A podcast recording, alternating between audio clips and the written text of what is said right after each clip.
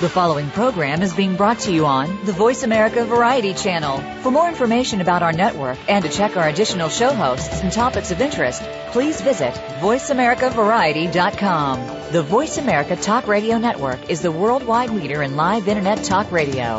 Visit VoiceAmerica.com. The views and ideas expressed on the following program are strictly those of the host or guests and do not necessarily reflect the views and ideas held by the Voice America Talk Radio Network, its staff, and management.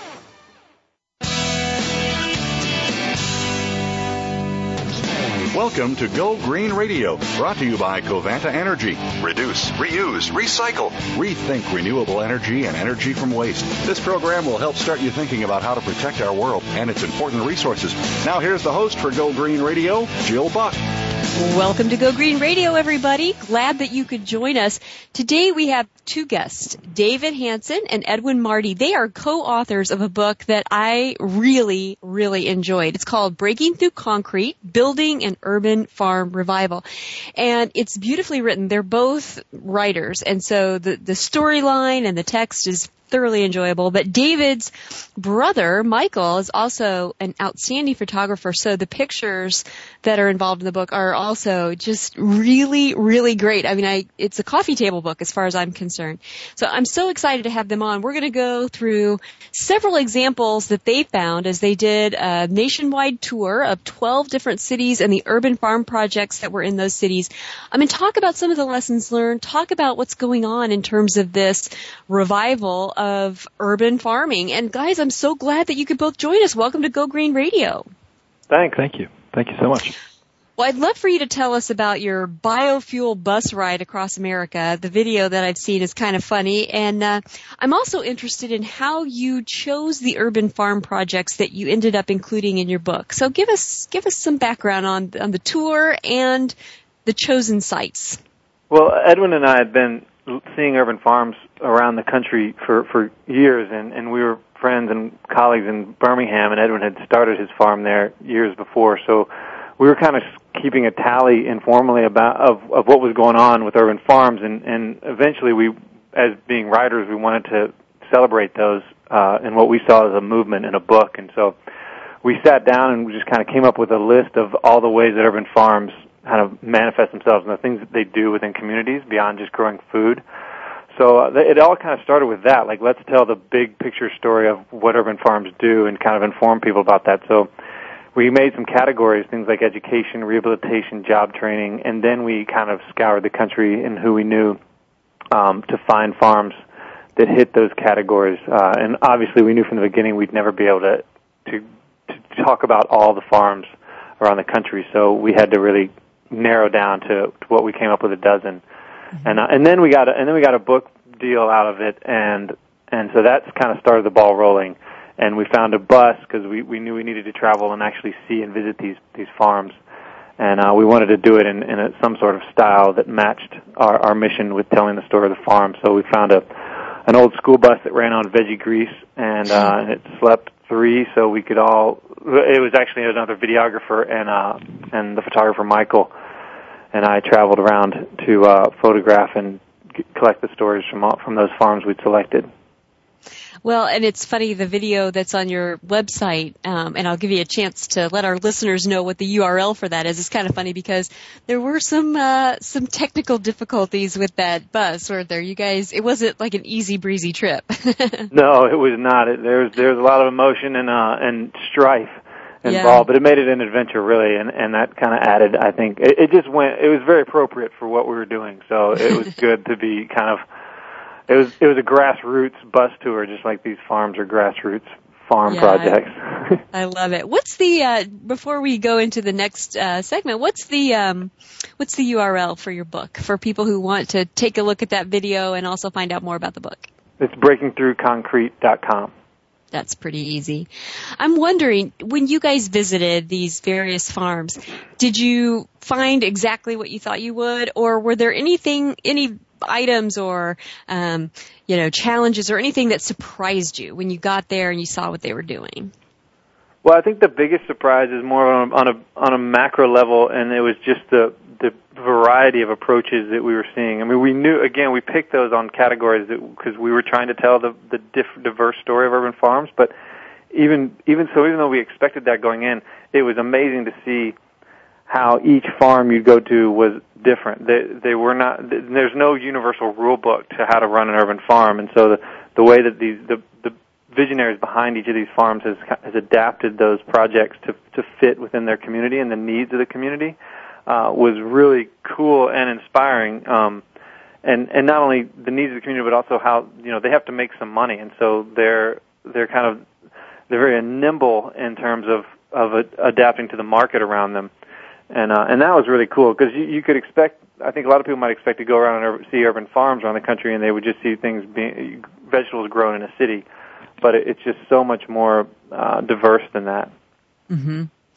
Well, we've had the folks from Grow NYC um, on the show before, and they've been going for about 40 years. That's a nonprofit organization in New York City that is partly funded by the governor's, I mean the uh, mayor's office, um, and also through private donations. And they've been doing this sort of thing for for quite some time.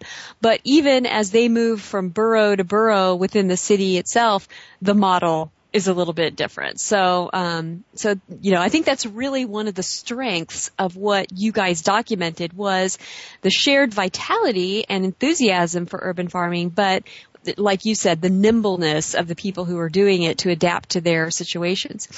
Edwin, I would love for you to talk about the definition of an urban farm that you included in the introduction to the book because sometimes you know, it, the definition of urban farming can get a little nebulous, a little bit tough to nail down. I like the way that you put it, so I'd love for you to talk to our listeners about that. Well, super. The, um, I mean, it's a kind of a funny story in terms of, of trying to come up with a definition of urban farming. As David and I were uh, launching in this endeavor to write a book about urban farming, it became pretty obvious that we needed to have some agreed upon, you know, even just basic definition of what an urban farm was. Um, and it's something I've been grappling with for a number of years. I, I took a class in college back in the early 90s at the University of Oregon on urban farming, and so literally for 15 years I've been kind of struggling with what is an urban farm. And what I found running a, an urban farm in Birmingham at Jones Valley Urban Farm was, you know, there was just this basic uh, misunderstanding across the board from the general public about what urban agriculture, urban farming was. So I tried to, as we were writing the book and as we were doing the research for the book, really pay attention to what people were saying was an urban farm. In fact, I tried to include a question for each one of the the visionaries and the owners and the um, the the practitioners of each farm about what their idea was and we'd actually thought about including those in the book. We didn't include that specific verbiage maybe for another time, but the definitions that we came away from with just those 12 examples were as diverse as you could possibly imagine. I mean, um, it was actually a very challenging concept to come up with an urban farm. To give you sort of an example, one thing I kept coming back to in terms of some of the definitions I heard is how would you not include, say, Home Depot's nursery department growing plants for sale as an urban farm? Obviously, mm. I don't think anybody that's in the urban agriculture world would would include a Home Depot's nursery department as an urban farm.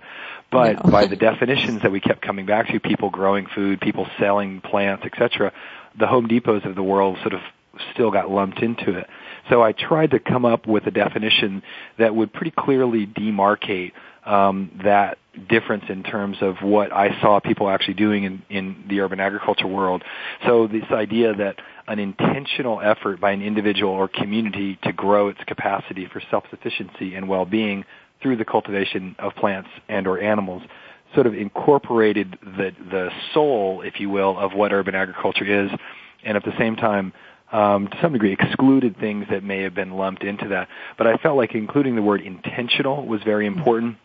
It was something that a lot of folks that we interviewed mentioned time and time again. This idea that that we are trying to make our food system better. We're trying to make our communities better.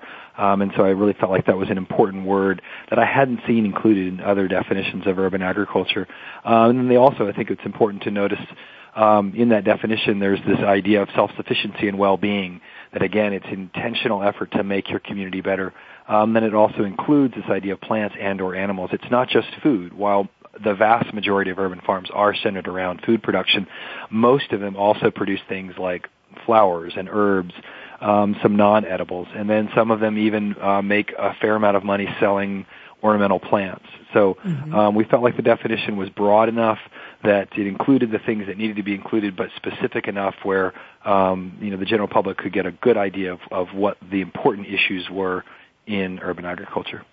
Mm-hmm. And it, you know, it's funny that word intentional was the the catch word that really popped out at me when I was reading that definition as well. And I like that um, intentional. You know, I mean, it's it's very thoughtful. It's very um, spirited. I like I like that definition. Um, you know, a lot of folks I think are intimidated somewhat by the I hate to say politics, but the policies around urban farming, and you address um, some of the challenges that would be urban farmers might face in terms of city agricultural zoning, and you also give some strategies to overcome those obstacles. I'd love for you guys to talk about that a little bit. Well, it's a great story. I mean, really, a whole book could be written about just that very thought. Um, and to give a little bit of background, um, you know, up until probably the 50s and the 60s in America, urban agriculture was not really its own category. People just simply grew plants and had animals in their backyards or on farms that were perhaps in or close to a city, and there wasn't much of an issue. Um, it wasn't really until there was a fairly intentional effort uh, by municipalities to, to some degree, create a safer food system and a, and a safer water system that the zoning became uh, fairly stringent to separate specifically animal manure from our environment. And so there was a, a real strong push, uh, say 50, 60 years ago, to create stringent zoning that was really intended to just make our communities safer. What that did, unfortunately, was it, it excluded a lot of different kinds of activities that most people would consider to be not just safe but also beneficial. So we find ourselves in this current day and age with very strong zoning that separates our food system from where we live. Basically, we have just strong lines of, of differentiation between home, work, farm. Um, and what we're seeing now in this movement is that people don't want to be separated from their food system. They recognize that there's so many um, positives to creating a tighter knit food system that includes animal production and vegetable production and sale of those items in communities. So what we have now really is, is just a tidal wave of activity across the country in terms of municipalities and, and different uh, political organizations switching and changing the zoning to make it easier for people to grow food in their backyards or on vacant properties and to sell those items to have animals included in um, any kind of uh, urban agriculture setting it's really funny that you know even just in the year that it's taken for us to publish this book, I could include probably 20 more examples of municipalities that have enacted some really positive zoning that encourages and supports urban agriculture. Essentially, what's going to happen, I think, in probably the next five to 10 years is every single municipality throughout our country will have an urban agriculture zoning code. So there'll be specific language in every single municipality's zoning books that encourage, not just legalize, but encourage urban agriculture, and that's an important difference. Um, mm-hmm. Just to say that something's legal is great, but as you touched on, there is this sort of fear and this misunderstanding in the broad general public about urban agriculture. What places like Cleveland, uh, Chicago, New York, San Francisco, Seattle are all doing is not just saying, yes, you can have an urban farm in our city, but they're creating incentives and opportunities to make sure that people see not only is it legal, we want you to do that. And so I'd say, you know, in a very short time period, it'll be very common um, for most zoning to uh, zoning codes to include urban agriculture, and for um, a broader understanding across our community that it's a positive thing and that we should be supporting it as much as possible. I think that's really encouraging. And of course, the more cities that do that, the more templates will be available for other cities to look at what they're doing and to replicate those efforts. We've got to take a quick commercial break, but when we come back, we'll have lots more with David and Edwin talking about this urban farm revival. So don't go away, folks. There's much more Go Green Radio right after this.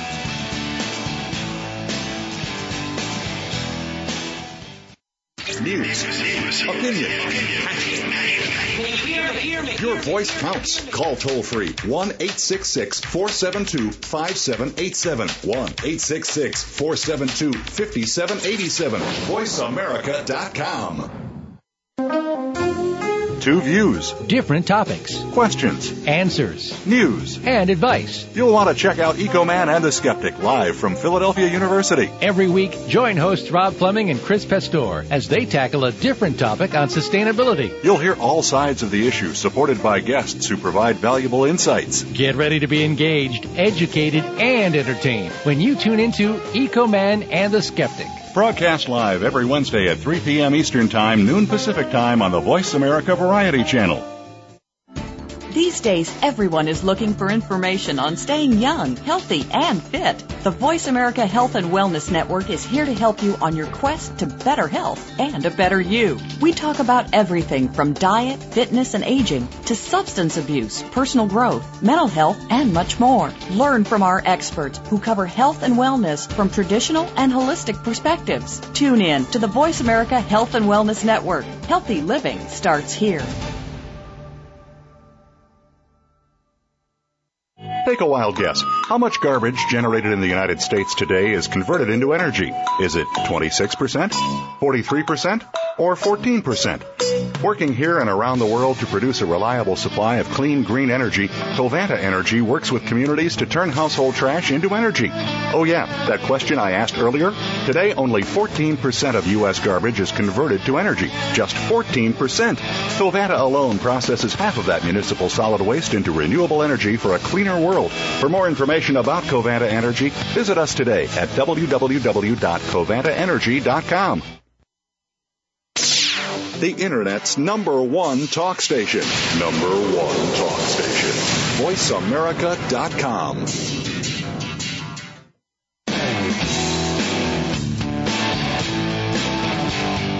You're listening to Go Green Radio with your host, Jill Buck.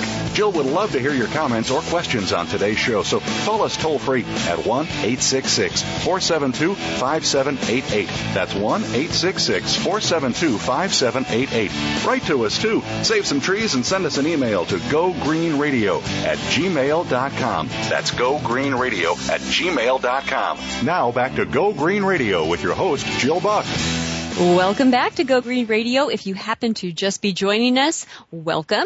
Um, we are talking with David Hanson and Edwin Marty this morning, and they are the co-authors of a brand new book called Breaking Through Concrete, Building an Urban Farm Revival. And I love this book. I mean, it's beautiful. It's beautifully written. The pictures are amazing. Um, the tips are so spot on. I mean, it answered every question that I had about urban farming. I really highly recommend it. You can check it out at breakingthroughconcrete.com. They've got a really fun promotional video and it's just, a, it's a great website. It's a great book and I hope that all our listeners will check it out. Well, guys, I loved all 12 projects that you talked about in your book, but if, besides Edwin's uh, project, which we're going to get to, the Jones Valley Urban Farm, which I absolutely loved, I also was really drawn to the story of Fairview Gardens and the Center for Urban Agriculture in Santa Barbara, California. And I would love for you guys to talk about that project and some of the ways that this particular urban farm benefits the community around it.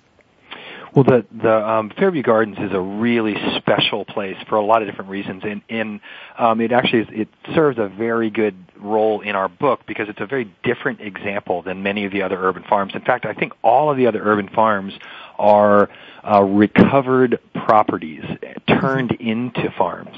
Uh, Fairview Gardens is actually the only that I'm that I can remember is the only farm that we profile that was actually a farm in existence and the city basically caught up with the farm. There's a mm-hmm. fantastic picture in uh, on the website for uh, Fairview Gardens that shows what uh, from an aerial point of view what the farm looked like 50 years ago and what it looks like today. Basically, Fairview Gardens is the last 15, 20 acres of farmland in the Goleta Valley, which is where Santa Barbara sits. So really, Fairview Gardens is a um, is a land preservation urban farm more than the other examples, which are um, sort of restoration farms.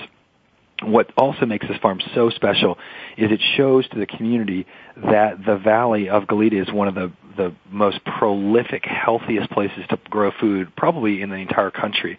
Um, and it sort of provides almost a place marker to us as we develop our cities to remind us that you know, putting concrete down and creating suburbs is important for a lot of different reasons, but if we're paving over the land that's going to provide us with the capacity to produce our own food, then we, you know, just need to be very cautious and careful and perhaps make spaces and create those opportunities to preserve that great farmland, not just for our food, but also for our children so that everyone in our community can understand where their food comes from and have that direct connection back to the earth. But Fairview is really just it's one of the prettiest places I've ever been. It's uh, just an idyllic farm covered with avocado trees and peach trees, hundreds of chickens running around, beautiful mm. lush soil, just producing incredible food.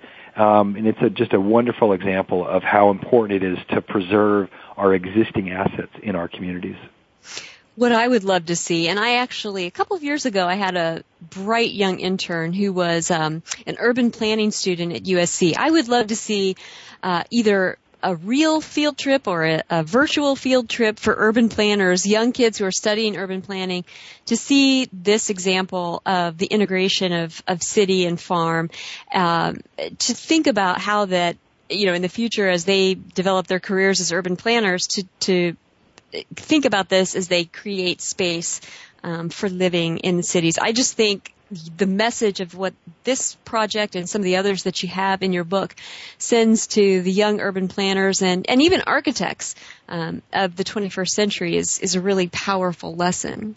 Well, it was great to hear you say that because that, that was certainly one of our intentions for writing this book was to give mm-hmm. folks just like that a very visual and verbal documentation of the things that are, are happening around the country so that hopefully you know, as those new urban planners and, and architects and landscape architects come on line, they'll see that there's such good opportunities to integrate all of the different components to a community and not lose that vitality of actual uh, agrarian rural life.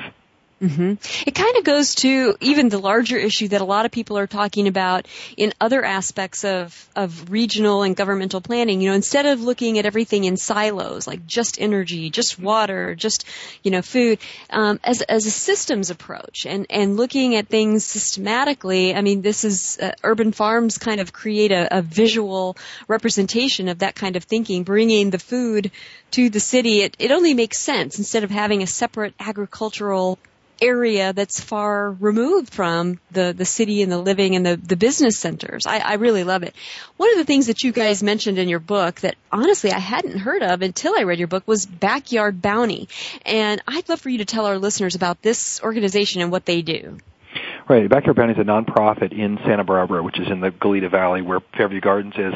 Uh, started a number of years ago recognizing that fruit production is so prolific in that particular part of the country. Everybody's got an avocado tree or a peach tree in their backyard. But for the vast majority of times, most homeowners let that fruit fall on the ground and don't maybe utilize 100%, maybe even not even 50% of the actual fruit that's fallen. So this nonprofit developed as a way to gather that delicious, often organically grown fruit and get it to people that actually need it. So it's more or less a, a food recovery organization to get existing fruit falling from trees into food banks throughout, really throughout all of Southern California. And it's just one of those things where once you see it, you're like, wow, that is the most logical, completely just perfect uh, use of a nonprofit. It's just all these assets basically falling to the ground, not being utilized. There's hungry people in the community. You connect the dots, and all of a sudden you have this incredible asset for your whole community.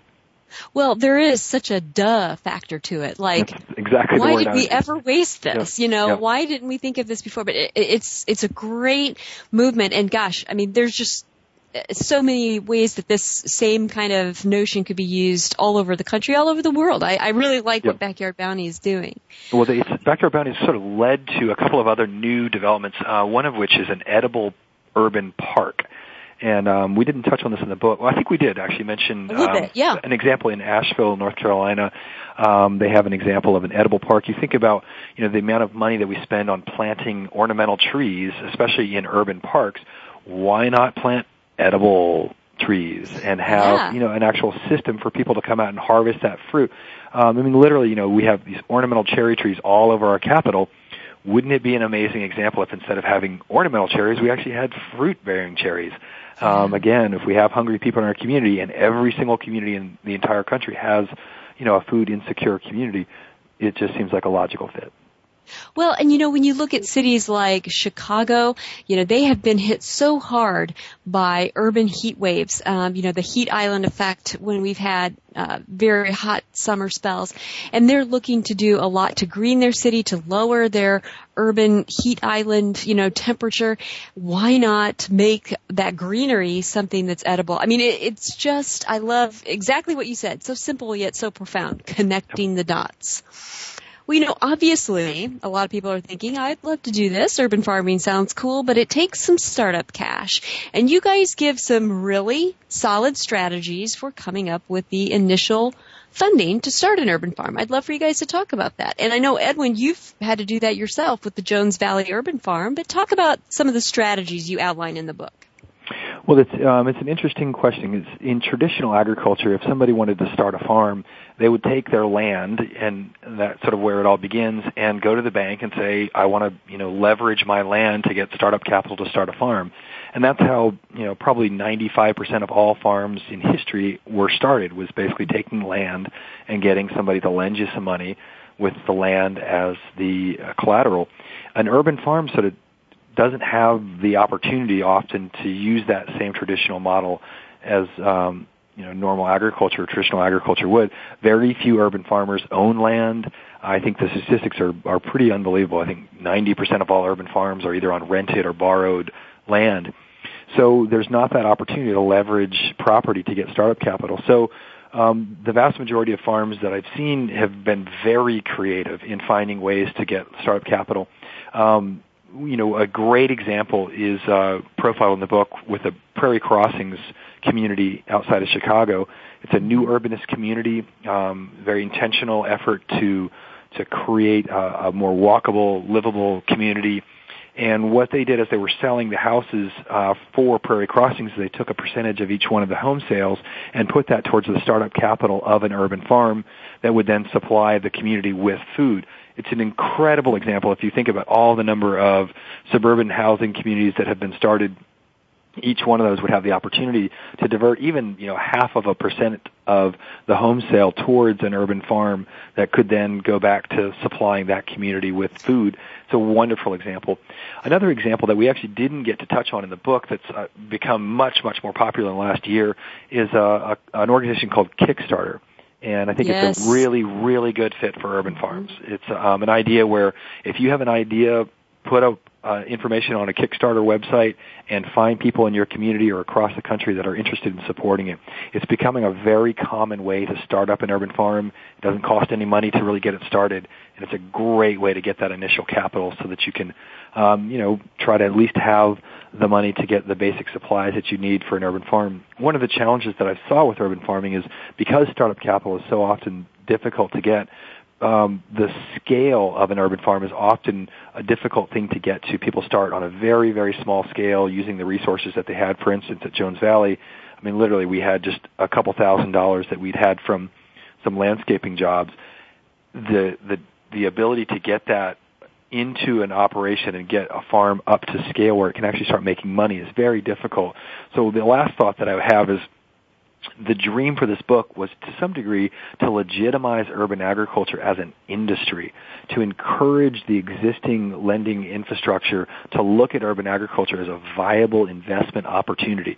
Maybe not quite as viable as some of the other investments out there, but um, the idea that a traditional bank would look at an urban farm as a, a viable, you know, critical component to the success of a community and perhaps lend it money so that it could get started quicker and get up to scale where it could actually be starting to make money. We're hoping that Breaking Through Concrete, you know, gets into those audiences where where a banker might read this book and say, wow, okay, this is actually a great opportunity to invest in our community and give something an opportunity to be successful. That is a very interesting concept. Um, I want to I want to mull on that because I I think I have some connections for you there.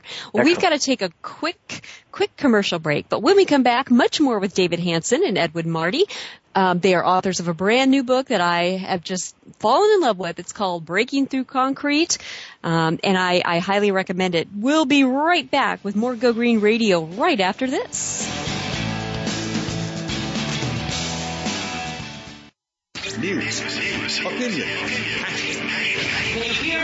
Your voice counts. Call toll free 1 866 472 5787. 1 866 472 5787. VoiceAmerica.com. If you think you've seen online TV before, let us surprise you. VoiceAmerica.tv is online now. The leader in live internet talk radio has done it again. Multiple channels, a state-of-the-art viewing experience, live and on-demand programs streaming 24 hours a day. It's exactly what you want, when you want it. VoiceAmerica.tv. From health and wellness to business, sports, and everything in between. Discover our new world. Visit VoiceAmerica.tv now and experience the future of online television. VoiceAmerica.tv. Take a wild guess. How much garbage generated in the United States today is converted into energy? Is it 26%, 43%, or 14%? Working here and around the world to produce a reliable supply of clean green energy, Covanta Energy works with communities to turn household trash into energy. Oh yeah, that question I asked earlier? Today only 14% of U.S. garbage is converted to energy. Just 14%. Covanta alone processes half of that municipal solid waste into renewable energy for a cleaner world. For more information about Covanta Energy, visit us today at www.covantaenergy.com. Stimulating talk. Gets those synapses in the brain firing really fast. All the time. The number one internet talk station where your opinion counts. VoiceAmerica.com.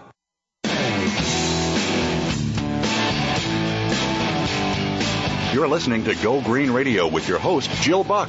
Jill would love to hear your comments or questions on today's show, so call us toll free at 1 866 472 5788. That's 1 866 472 5788. Write to us too. Save some trees and send us an email to gogreenradio at gmail.com. That's gogreenradio at gmail.com. Now back to Go Green Radio with your host, Jill Buck. Welcome back to Go Green Radio. So glad that you could all tune in today. If you're just joining us, we have David Hanson and Edwin Marty, co-authors of a new book called Breaking Through Concrete. It's all about building an urban farm revival, and this book is just phenomenal. You've got to check out their website because besides the book, they've got some pictures, they've got some videos that are really cool to look at. So check out their website at breakingthroughconcrete.com. You know, Edward, uh, Edwin, I'm sorry, you've got a, project that I really am excited about, the Jones Valley Urban Farm. And one of the things that I love about what you've done there um, is that you've incorporated some educational programs um, into the farm and into the project. And I'd love for you to talk about that for us. Well, really, the, um, honestly, the the whole intention of starting Jones Valley Farm was to create a platform for education. So really, the farm is to some degree a living classroom. That's kind of a simple way to think about it. Um, we wanted to create opportunities for inner city kids to see where their food was coming from, um, to help produce that food, to help us prepare that food, to eat that food, to really just integrate um, every aspect of um, a child's life into a farm. So Jones Valley is really the, the initial concept was that living classroom, and that led to a number of wonderful programs that we started over the last 10 years. Uh, the main program we developed was called Seed to Plate. It's a three-part cooking, gardening, nutrition, education field trip. So uh, local elementary schools come out to the farm for a couple hours. They walk through our children's garden. Uh, they help us plant things. They help us harvest whatever's ready uh, to be harvested on the farm. And then we walk over to a, a local YMCA and use their kitchen to prepare that food into a healthy snack or a healthy lunch and talk about the difference in the nutritional values of the food that we've just harvested and prepared versus perhaps a prepared uh, meal or a fast food meal. So really trying to make sure that kids understand that fresh, locally produced food that you eat in season is going to be the best possible food for you and it's going to actually taste much better. So the real goal for Jones Valley was to get kids excited about the taste of fresh, healthy food and how that can be a, an integral part of their life as they move forward. Do you see them looking at um, food production or careers in agriculture any differently? Because that's been something that's uh, you know been a huge shift in our economy over the past few decades. Is you know fewer and fewer people choosing to become farmers or be involved in food production. Absolutely. That, yeah, I was going to say I think that um, that, that that's been an, another one of the surprises you asked about earlier that we saw along the trip uh, is that there there is this new kind of energy toward um, an, an entrepreneurial look at, at farms, and, and it's not, you know, these urban farms is where kind of the young energy seems to be looking for right now because they aren't, they are kind of leaving the, the heartland and the large farm life.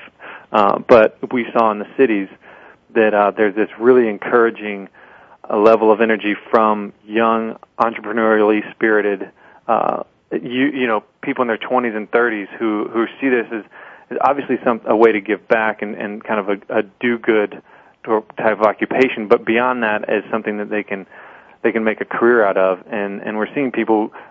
Edwin is a great example. He he worked at the he apprenticed at, in Santa Cruz, and then went on to obviously start his own farm. And a number of people have done that out of Santa Cruz and out of other farms where they'll they'll be interns or apprentices and do training programs there, and then go on and and, and start their own farms. And so they've learned the business practice behind it. So I think that these urban farms are kind of really becoming great models for, for social entrepreneurs who want to hit that, what, you know, what kind of the new buzz term of the triple bottom line, which is, um, kind of satisfying the economic, the environmental, and the social uh, bottom lines uh, of a business versus just trying to go after the money or just being the do-good nonprofit. So uh, that's I think that's really cool to see the urban farms attracting those young people. Mm-hmm. I, I think, think, that is too. So you know, right statistically, uh, when you look at sort of the average um, uh, person that gets into agriculture, urban agriculture has just brought in an entirely different demographic to the whole food system um, job market. I mean, it's just it's an explosion of interest. You know, I mean, the statistics for rural agriculture continue to to go down. The traditional farmers are getting older. There's not new uh, people interested in getting back onto those properties.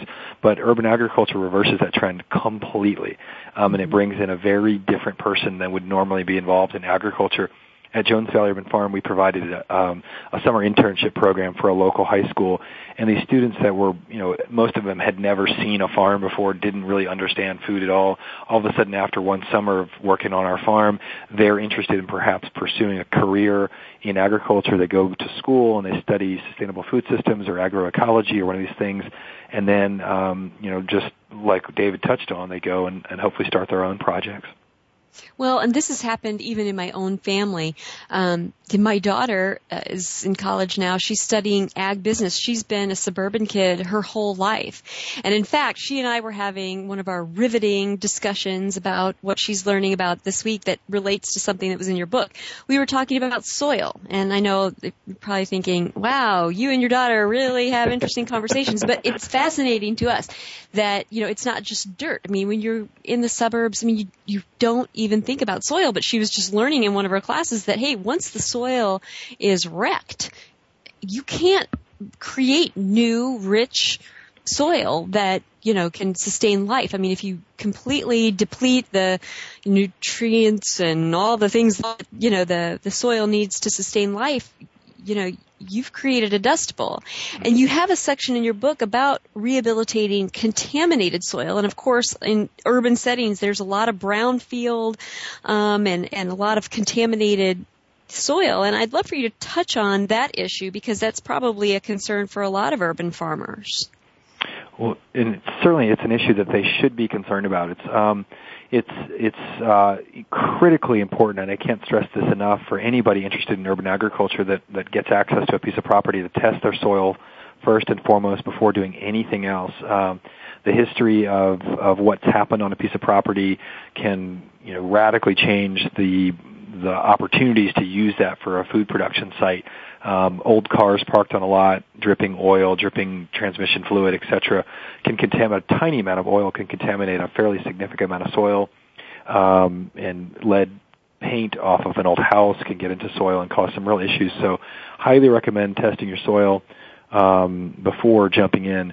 If you do find contaminated soil, though, the opportunities for projects are endless. So it's it's not really a question of you shouldn't use a piece of property if it is contaminated. You'll just need to approach things a little bit differently.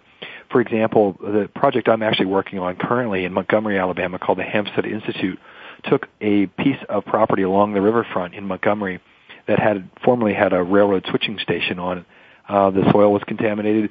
So we actually got an EPA grant to remediate the soil. We scraped off some of the soil And then we brought in rubber mats. We put down the mats and we built raised beds on top of the rubber mats. We brought in composted topsoil, filled those raised beds up, and now we're growing the most delicious, beautiful plants on top of a uh, of what was formerly a, a contaminated site. So there's not it's not really that you can't use those sites. It's just that you need to know and then decide how to move forward.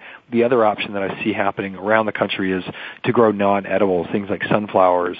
Um, those kind of just beautiful cut flowers or ornamentals can be used as a, a, a very lucrative crop for an urban farm that's using some contaminated soil. Well, and you know, for those of our listeners who are kind of landlocked and maybe they just, there's just no land for them to even consider for an urban farm project, you also talk about rooftop gardens and I'd love for you to touch on that as well. Yeah, rooftops are uh, similar to what Edwin was just talking about with the, with raised beds. It's basically, the, I mean, a rooftop is essentially a raised bed. Um, mm-hmm. uh, so they can be. I think the most intimidating thing about rooftops is is getting soil up there, obviously, and uh, and the cost. And uh, while the costs are are higher than obviously building a raised bed on the ground, um, there's there's a there's kind of a basic system of layering layering and membranes that need to go onto the roof. Uh, but in the, over the long term, it's been proven that that green roofs, whether you're growing ornamentals or or just flowers or or food, um, are, are actually save money over the long run. Um, the, you know, a, a waterproofing membrane of a roof must be replaced on average 15 to 20 years um, b- b- due to exposure to UV rays. So when you put a green roof on there, it's been proven to expand the life, extend the life for um, up to four times that amount. Uh, and, and obviously at the same time, there's, you're, you're retaining your heat more. So there's all these auxiliary benefits financially to to uh, putting a green roof and installing a green roof, and then the you know the the cream of the crop there obviously is growing good food that you can eat off the top of your house. So whether yeah whether it's a residential um, project or we're seeing some large large scale projects going in in cities like New York, New York um, where we're talking like forty thousand square feet of of growing space on roofs and doing it on a on a commercial level so that whole wide range, it, it, there, it is very viable, and, and uh, it's just a matter of kind of sucking it up and putting that money in it first, and then knowing it's going to come back to you. Where does the money generally come from? Like, if you're talking about, I know that Chicago is putting in a lot of green roofs too. I keep reading about, you know, all the things that they're doing there. Is that a government subsidized thing generally, or is that something that the residents of an apartment building all chip in for? What have you seen in terms of the revenue uh, generation for projects like that typically? I'm not. I'm not sure if it, in Chicago if it actually is is subsidized. I'm. I would assume there's some incentive there. The, but but uh, you know, moving forward, I think that there will be uh, a lot of incentive for cities to to provide that those sort of um, support, financial support, because over the in the big picture of a city, you're you're saving on stormwater runoff. Um, the the urban heat island effect that you talked about is is greatly reduced when you when you have roofs absorbing that heat um, mm-hmm. more than the the pavement just reflecting it. So. Uh, I think there's a lot of motive. There should be a lot of motivation behind cities to uh, to to encourage their residents and their companies to to do green roofs. I think the other exciting part of a green roof uh, future is this idea of stormwater taxation. And cities are looking very carefully at taxing uh, business owners or building owners, I should say, for the amount of water that comes off of their buildings. And that's actually being implemented in certain places almost on a pilot basis right now. And it's looking like that will probably be a, a much broader concept moving forward. So you can imagine um, if a building owner has to look at paying a, a, a tax for the amount of water that comes off the roof versus investing in a rooftop farm or garden or even just you know any kind of greening on a roof to offset that uh, all of a sudden the incentivization goes through the roof no pun intended.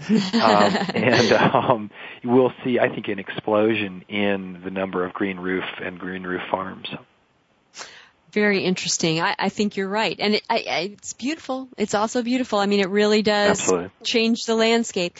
We've got Absolutely. to take a quick commercial break, but when we come back, there's more with David and Edwin. And so, folks, don't go away. There's much more Go Green Radio right after this. Talk, talk, talk. That's all we do is talk. Yeah! If you'd like to talk, call us toll free right now at 1 866 472 5787. 1 866 472 5787. That's it. That's it. VoiceAmerica.com. Take a wild guess. How much garbage generated in the United States today is converted into energy? Is it 26%, 43%, or 14%? Working here and around the world to produce a reliable supply of clean, green energy, Covanta Energy works with communities to turn household trash into energy. Oh yeah, that question I asked earlier? Today, only 14% of U.S. garbage is converted to energy. Just 14%. Covanta alone processes half of that municipal solid waste into renewable energy for a cleaner world. For more information about Covanta Energy, visit us today at www.covantaenergy.com. Streaming live. The leader in Internet talk radio. VoiceAmerica.com.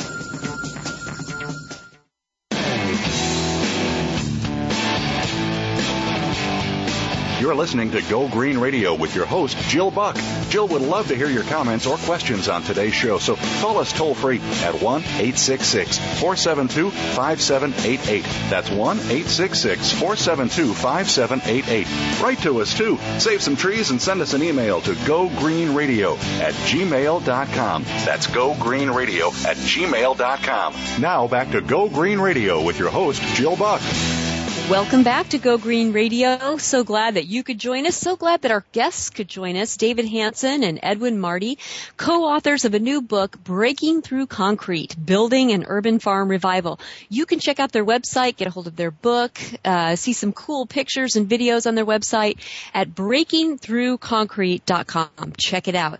Well, you know, one of the things that I've been hearing more and more about, and really I think that the First Lady, Michelle Obama, has really helped to bring to the nation's attention, is this issue of food deserts, where people in, in metropolitan areas um, just don't have access to some of the fresh fruits and vegetables and, and things that people in suburbs and, and rural areas have. And I'd love for you guys to talk about how urban farms could help address this growing problem that we're seeing in the inner cities? Well, I think the, the urban farm really is the, the ultimate answer to a food desert issue. And you take every single food desert community that I'm aware of has a fair amount of vacant property. You often couple that with higher unemployment rates, and then you couple that with a lack of access to fresh, healthy food, and you you stick all those liabilities together, and you actually create an amazing opportunity for urban farming. So the idea that you could have a community garden, obviously, as a direct mechanism for converting vacant properties into a place where people can grow their own food, wonderful example. But I think the future really, and we touch on this in our book some, is this idea that uh, a food desert community can be incentivized to create for-profit urban farms where literally the food for your community is being produced in your community one of the examples that I love from our book is actually in, in New Orleans uh, with the Vietnamese immigrant community, uh, mm-hmm. converting vacant properties along levees, along the, the vacant properties throughout their community into for-profit urban farms, selling that food directly back to their neighbors and creating really almost a circular, insular food system instead of purchasing food from around the country or even around the world you know, your own backyard or on the vacant property surrounding you, there's opportunities to produce food that perhaps your neighbors would be interested in eating. That food is going to obviously have a very insignificant environmental impact because it's not being transported, and then the freshness and healthiness of the food is going to be incredible. Food that doesn't sit around, it's not, you know, shipped across the country is going to obviously have lots more nutrients. It's going to taste better, and you're going to be supporting your own community by keeping that money inside your community instead of sending it off to to other countries or other parts of the country. Well, and that particular project in your book uh, just spoke volumes about how to create an economically viable situation in an urban farm where it doesn't require an infusion of grant money or uh, public subsidization over and over again year after year. I mean, it really does sustain itself. That's the definition of sustainability in many Absolutely. regards. Absolutely. Now, your project was supported in large part by an organization called Why Hunger, and I'm inspired by what they're doing. Please talk about that organization and how their support helped to enable your book.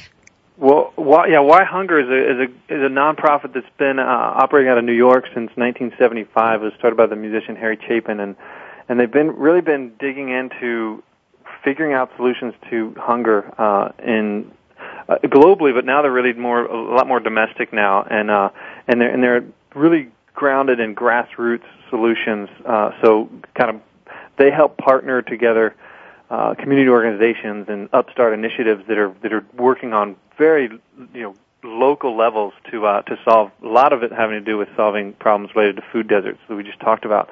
Um, so we actually just the stars aligned. Basically, Edwin ran into one of their representatives, Brooke Smith, at a, at a conference just as we were kind of getting the ball rolling for our um, book for our tour of the farms, and we were needing some money to support that. And so, uh, Why Hunger? It, it just coincided a lot with their with what they're doing and stories they want to tell. And so, we kind of we they they ended up having being able to fo- support us on that on the on the production tour and uh, and we were able to give them some material and cover some of the stories they needed to cover while we were out there.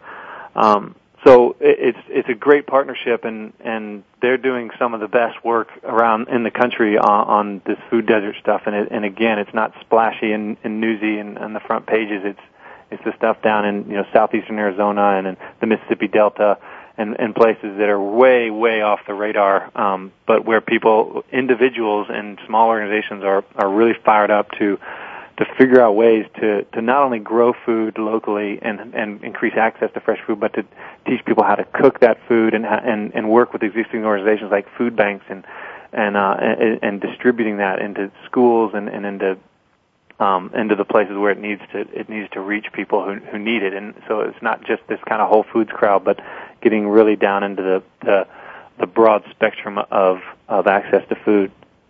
I think that's just incredibly noble. Go ahead, Edmund. Well, I was going to say one of the things that I love most about what Why Hunger does, also, and, and some of the things that we touched on in our book, is um, sort of in the empowerment of a community through urban agriculture, and that's certainly one of the ten hunger.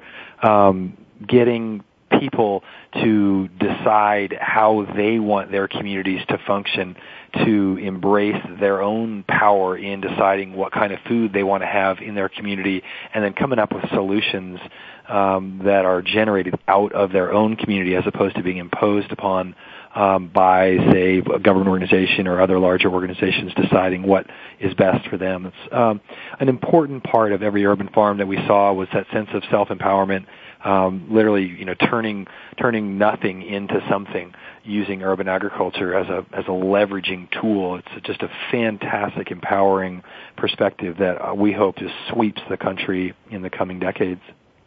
Well, you know, something that I think is a big issue for a lot of people, even those who can never imagine themselves actually growing food um, for whatever reason.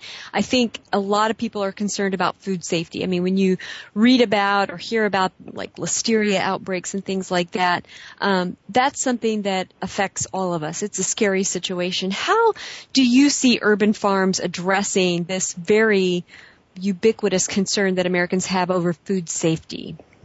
Well, it's such an important issue, and it's it's one that, in my opinion, has really been co-opted, um, unfortunately, by larger agricultural industries. There's been this attempt in America to conglomerate agriculture into, you know, this dream that eventually there would be maybe one farm per state, with one farmer per state growing everything that the people need. And, you know, really from a food safety point of view, nothing could be farther from the solution than this conglomerative idea. The, what I see in agriculture across America is that an urban farm represents the absolute best possible way to have a safe food system. Small farms that grow food directly for consumers. You know where your food comes from because you bought it directly from the farmer that lives down the street from you. If there's an issue with your food, you know what the problem is because you know the farmer. Um, that for me is the ultimate food safety. We don't need this hyper uh, regulatory system to come in and try to solve the problem through technology. We, we already have the answer. It's consumers buying directly from their farmers and from the producers, or even better yet, growing your own food using safe, sustainable farming systems. The technology is already all there in terms of making sure that our food system can be safe through good composting processes to provide the fertility for our soil, good crop rotation systems, sensible, safe systems for rotating animals through a system. All those pieces are all in place. We just simply have to embrace this idea that instead of trying to have fewer larger farms, perhaps we have a lot more local farms that are supplying each community with their own food. That for me is the ultimate example uh, or ideal for a safe food system. Mm-hmm. David, did you want to add anything to that? No, uh, no, I agree. It's just, um, yeah, yeah, it's just uh, it's, it's inspiring to see it all starting in these, like in the city. It's inspiring and kind of counterintuitive, I think, to see it starting in the city. These solutions to food safety and security. Um, but I think that, uh, like we talked about earlier, that's just where kind of the youth and, the, and not necessarily the youth, but the, a lot of the energy is. So it'll be really, uh, we're, we're really hopeful to see it move out kind of into the larger acreage of our of our country where we can grow on a, on a larger scale. Well, and let's face it. I mean, I know that a lot of cities are looking at ways to to um, you know create some infill development. They don't like vacant lots. There's a lot of problems that go along with that, and maybe uh, this will be the, the sought after solution to healthy things and sustainable things to put into that infill area. Um, gentlemen, thanks so much for joining us on Go Green Radio. It was just such a pleasure having you. I strongly recommend that all of my listeners get out there on the website breakingthroughconcrete.com, check out the book, check out their work, and uh, consider becoming an advocate for urban farms in your area. Believe me, uh, the the harvest that you reap is not just just the tasty food, but so much more, so many more benefits to your community. Well, folks, we'll be here same time, same place next week with more Go Green Radio. Until then, have a wonderful week and do something in your life to go green.